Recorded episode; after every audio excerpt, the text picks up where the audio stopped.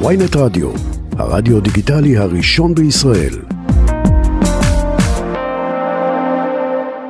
אז אנחנו רוצים לומר שלום לבן של אפרים קישון, דוקטור רפי קישון, מרצה על אביו אה, קישון, שלום.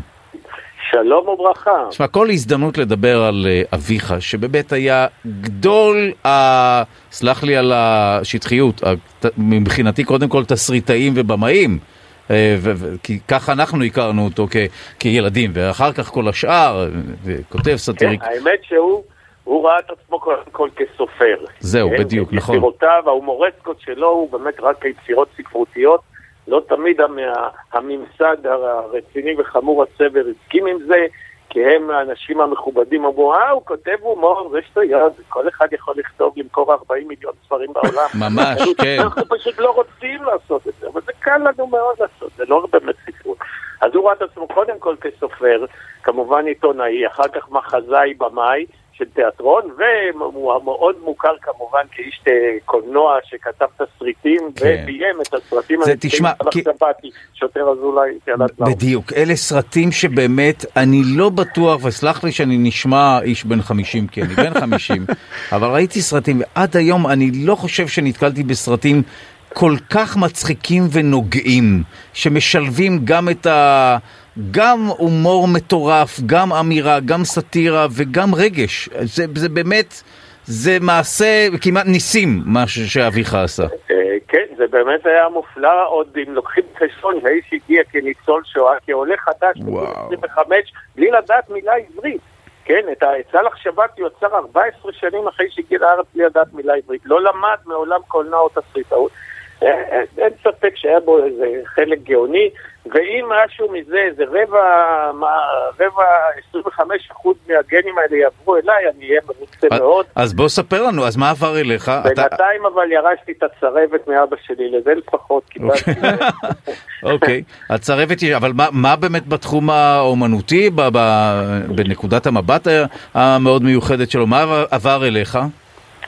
לא, אז האמת, אני מ- אחרי מותו התחלתי בהופעה הופעה הומור שנקראת אפרים קישון, ההומור, הבידור והסרטים, שבה אני מספר את סיפור חייו, אבל בצורה מאוד סטנדאפיסטית, מהירה, עם המון המון קטעים מצחיקים. ומראה גם קטעים מהסרטים המופלאים שלו, ואת כל הסיפורים אבל מאחורה, איך זה צמח.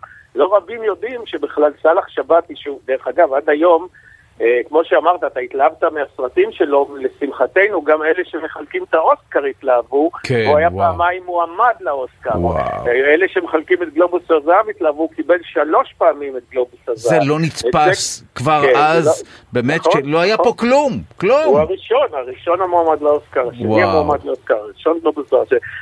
ואכן, לא יודעים שסאלח שבתי למשל, הסרט הקנוני האיקוני, התחיל כמערכון קטן שהוא כתב ללהקת הנחל. ושם החבר'ה החכמים, טופול וזה קוראים את זה, אומרים לו, מר קישון, זה טרגדיה, מה אתה מספר לנו על העובדת הסוציאלית שבאה למעברה ולא מבינה את סלאח שבתי, והיא כמעט בוכה, והוא מתחיל ל- לראיין אותה, מה, מה אתה מביא לנו טרגדיות? מאוד יפה שאתה עוסק בבעיותיהם של אחינו בני עדות המזרח, ומאוד יפה שאתה מזדהה איתם, עם כאבם ועם בעיותיהם, אבל זה, זה לא מצחיק, הקהל יברח, לא מעלים את זה. והוא אמר להם, חבר'ה, אתם אידיוטים, זה מצחיק מאוד. הם אומרים לו, מי אתה? מה אתה מביא? מיגה מיגה עם הונגרי זר ומוזר שכמוך? לא מעלים את זה. אז הוא אמר להם, אדוני ילך הביתה, לא אעבוד איתכם. אז אמרו לו, טוב, ניתן לך צ'אנס. פעם אחת טופול עלה לבמה ב- במועדון הקצינים בחיפה, הוא מתחיל להקריא את הדיאלוגים הקשים, העצובים, ומשום הקהל מתפרץ בצחוק וואו. חסר תקדים, רעמי צחוק שלא היו כדוגמותם. הוא אומר, קישון מחכה לנו אחרי הקלעים, אנחנו חברי הנחל קצת נבוכים נעמדים סביבו, ואז הוא אומר לנו רק משפט אחד מאוד מאוד קצר. אמרתי להם שאתם אידיוטים. וואו, תקשיב, זה באמת, ובזה הסתיימו הוויכוחים לעולם ועד. זה, קודם כל, כל מי שקצת מתעסק בתחום ההומור זו מיתולוגיה, זה סיפורים מיתולוגיים, והוא באמת היה כן, מה- אני- אני- הטיטן תראה, הגדול. היפה גם שזה הכל אה, הומורסקות קצרות.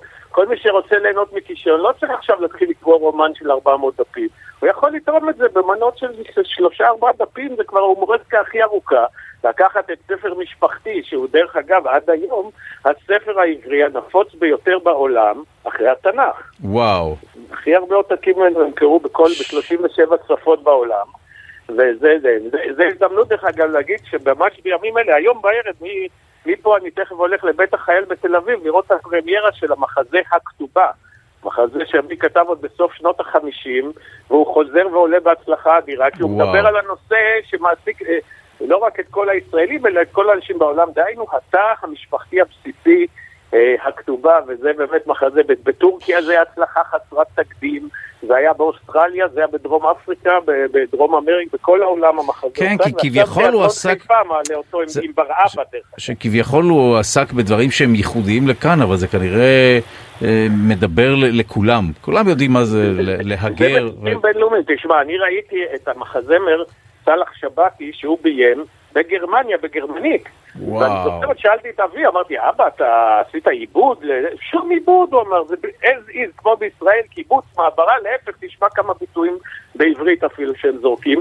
ולמה הייתה הזדהות? באמת ראיתי את זה למשל בעיר שהייתה במזרח גרמניה. פתאום אתה מבין שאותם ביטויים של אתם תשכחו מהעבר שלכם, אתם הגעתם לתרבות המפוארת והמודרנית שלנו, אז זה אותו דבר בהרבה תרבויות, ההתנגשות בין החדש לישן. דברים בינלאומיים באמת. לגמרי. טוב, כן. אה, אני נאלץ לחזור למכתב. אז ספר לנו על המכתב הלא מסתורי שקיבלתם.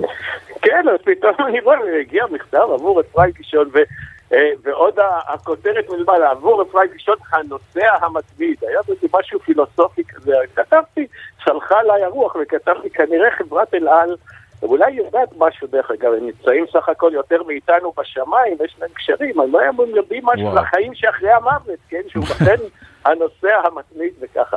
האמת שלא, כל הכתיבה לא היה בה משום...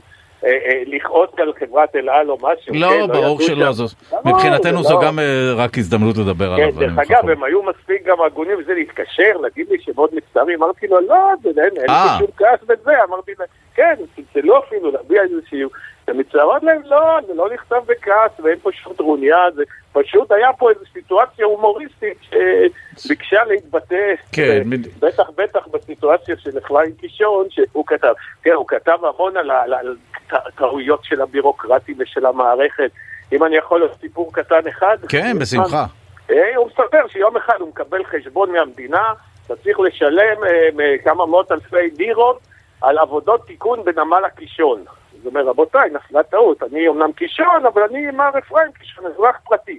לא, מיד מגיע מכתב חזרה, בעקבות שלא, שילמת, הסכומים עולים ואתה משלם קנסות. אז הוא הביא הצהרת עורך דין, שאכן הנ"ל הוא לא נמל, אלא הוא בהחלט אדם פרטי, שחי בדירה קטנה בגבעתיים, זה לא הועיל, המערכת המשיכה ושלחה מכתבי התראה, להתראה והסכומים עלו, עד שבסוף עלה לו רעיון, הוא שלח להם בחזרה מכתב עם חשבון, בעקבות עבודות שנעשו בנמל שלי ושימוש בנמל, אני דורש 2 מיליון שקל לירות, ובתשלום ידי, מאז יש שקט. וואו. וסיפורים כאלה, אתה נתקל בהם כן, כל אגב, גם באמת העיסוק שלו בביר- בבירוקרטיה כן. זה משהו ש... זה באמת, שוב, עניינים שרלוונטיים לחיים שלנו עד היום. כל מה ש... אני ממליץ, ממליץ למאזינים, אם בא לכם לטעום משהו קטן, שני סיפורים נפלאים. אחד זה סוס נדנדה, כן? גם, שהוא מקבל סוס נדנדה מחו"ל, במכס מבקשים המון כסף. הוא אומר, אבל מה, מה פתאום? אומרים לו, זה יכול להיות סוס ארבעה.